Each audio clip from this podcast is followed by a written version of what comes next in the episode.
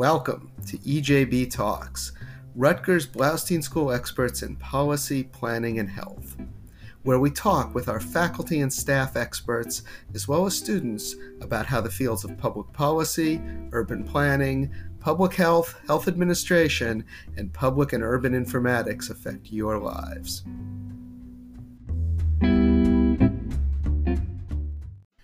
Welcome to another episode of EJB Talks I'm Stuart Shapiro, the Associate Dean of Faculty at the Bloustein School, and the purpose of this podcast is to talk with my colleagues about issues affecting people in New Jersey, the United States, and the world.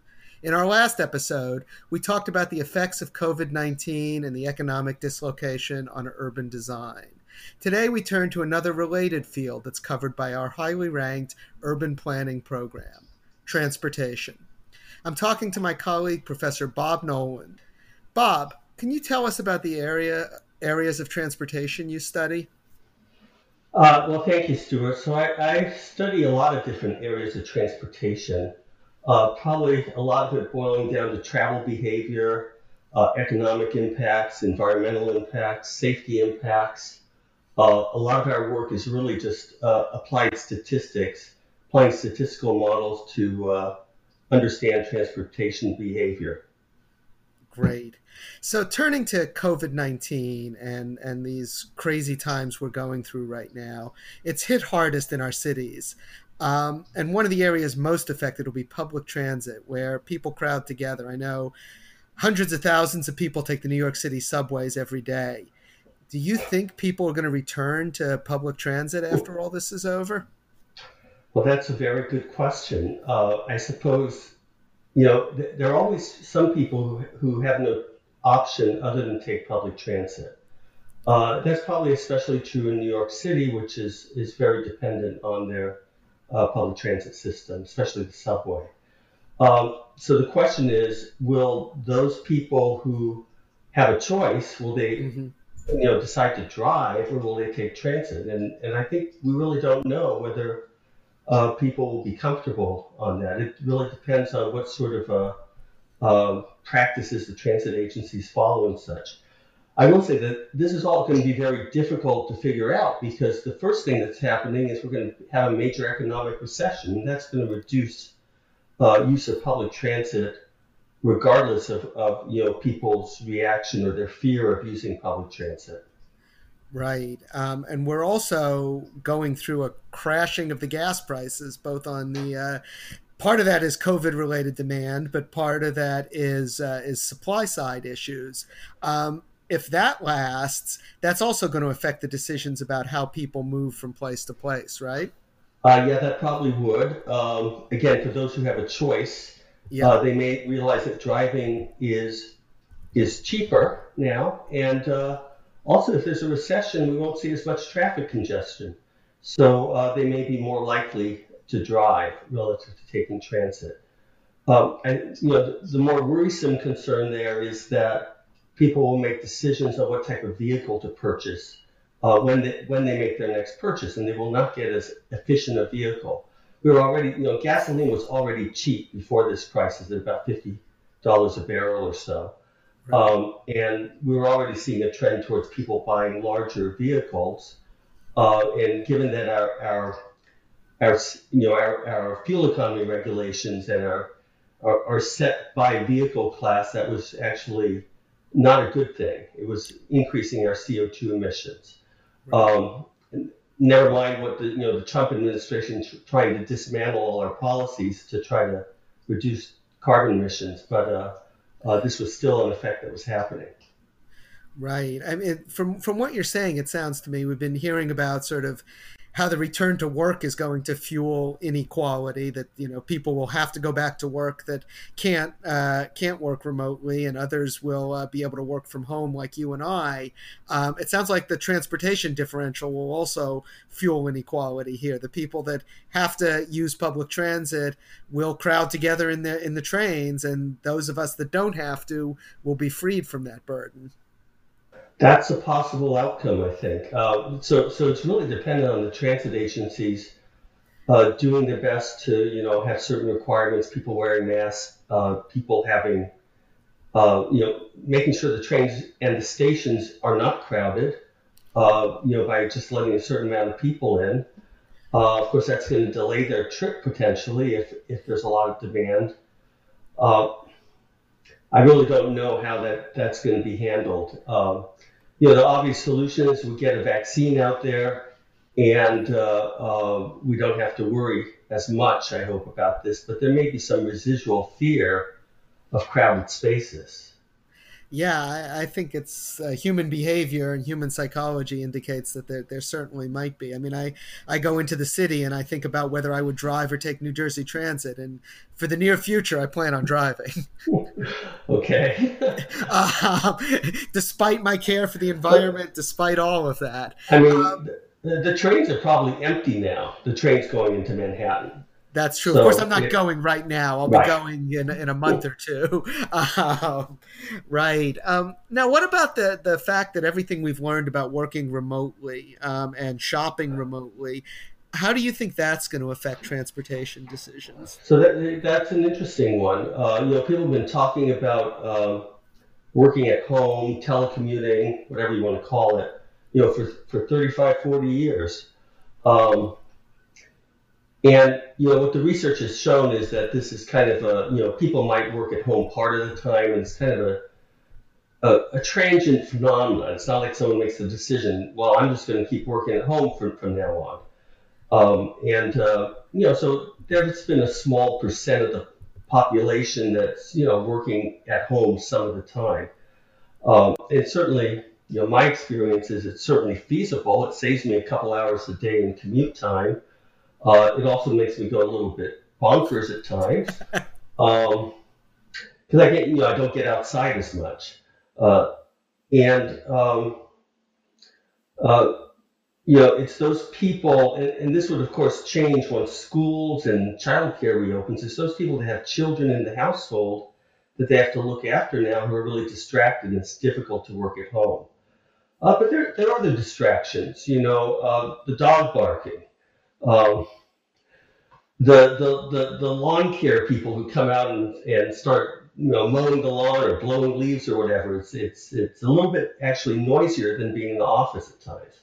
And so there are these little annoyances that you don't think about um, uh, when you don't do it. And so you know the, the other issue is i think employers are going to have a decision to make is you know a lot of employers would love to not have to lease or, or buy as much office space. It would give them a big cost savings.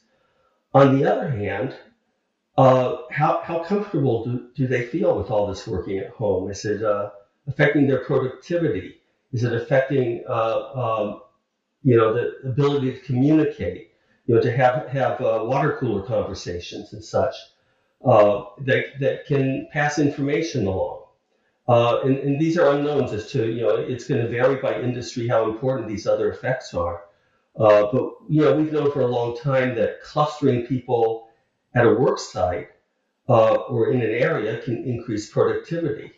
Uh, so, you know, again, I don't know how that will be viewed. Right. I know at Bloustein, we've we've started to begin thinking a lot about the future of work, and clearly, the future of work and affects the future of transportation and the future of our, our social classes as well. Uh, you, you you also asked about online services. Right. I think I think we all have a story to tell about trying to order groceries or other items online right now. Uh, I was talking to one of our PhD students, you know. Uh, ordering from Walmart, and so he got some cat litter that he didn't order. So if anyone would like some, I'll give you his name. but you know, it's it, uh, clearly these companies are struggling right now, so it's not the best example of uh, efficient services. Uh, but uh, uh, you know, it, I don't know how that'll play out. Uh, you know, it's certainly more expensive, I think, than going to the store. Um, so, you know, it's going to be a decision that people make in the future. And, and some people may be uh, turned off by how inefficient it is right now. So, again, a big unknown there as to how much it will increase. Right. I mean, I would imagine that online delivery uh, services are learning from this experience. I mean, that they're probably going to get better. Um, Yeah, maybe, maybe. I don't know. Yeah, it, it, could go any of a number of directions. Um, ter- switching switching gears a little bit. Um, the aviation industry has been perhaps the most affected by COVID 19 outside of probably hotels and, and hospitality. Um, what do you see for the future of aviation? Will it come back? Will people start flying again? That, that's a very good question. I think, again, part of it will be determined by how the, the airlines and the airports manage their crowding. Uh, I don't think anyone would feel comfortable getting on a crowded plane right now uh, you know, most of them are flying empty or very empty. So, uh, um, again, I would be reluctant to fly again until there's a vaccine in place.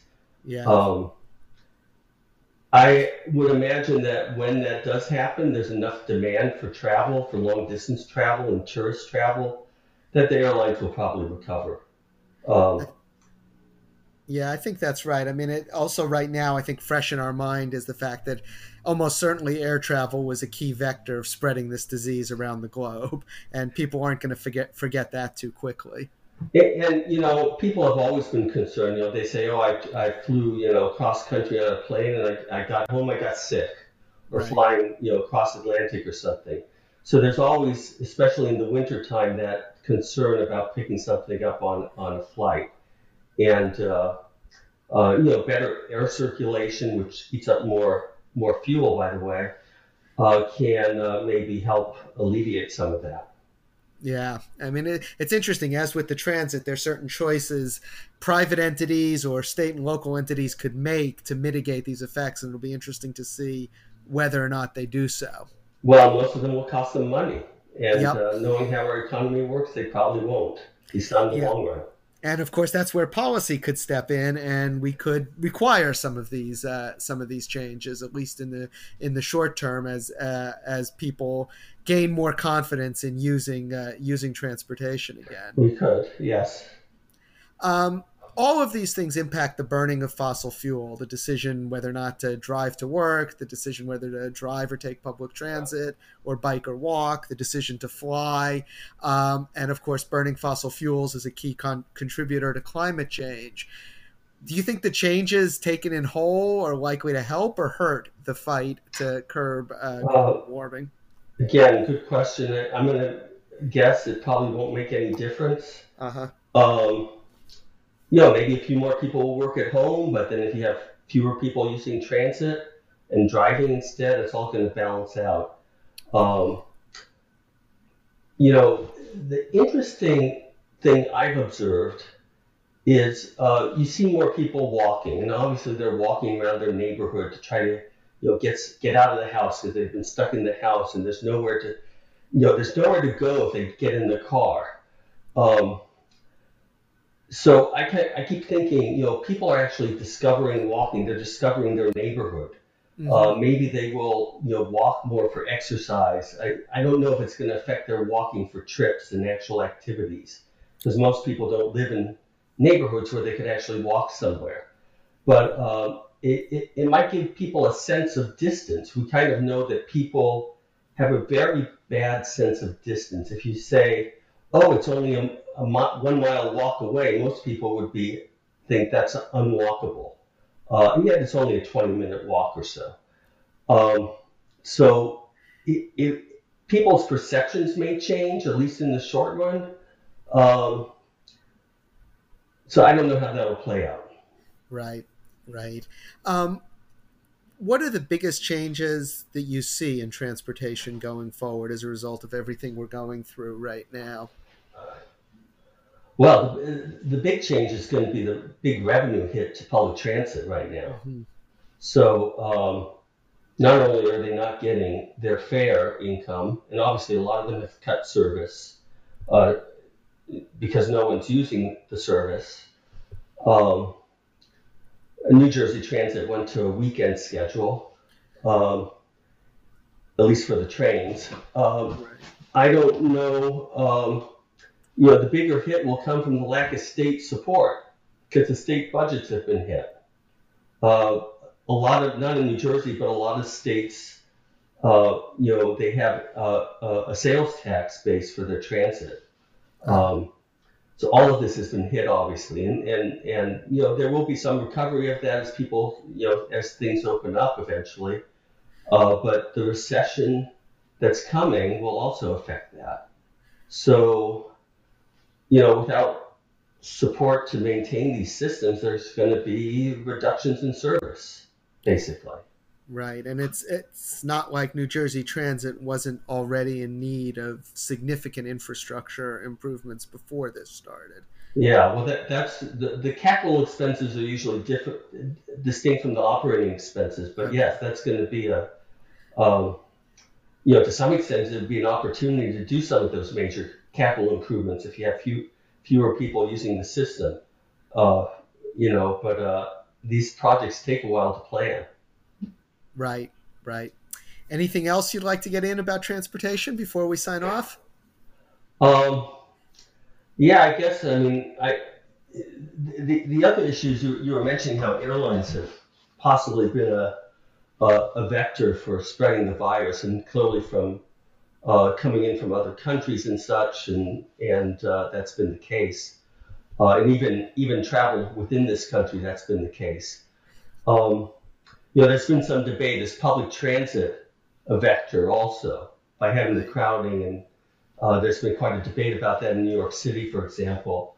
Uh, I don't think that's been determined yet. Uh, we're trying to do a little analysis to kind of look at those issues. Mm. Our results suggest, uh, you know, public transit probably did make things worse, um, but it's probably a small effect. But uh, uh, driving also seems to give give a, a, a positive effect also. So just just having more mobility maybe have uh, led to you know passing the virus on.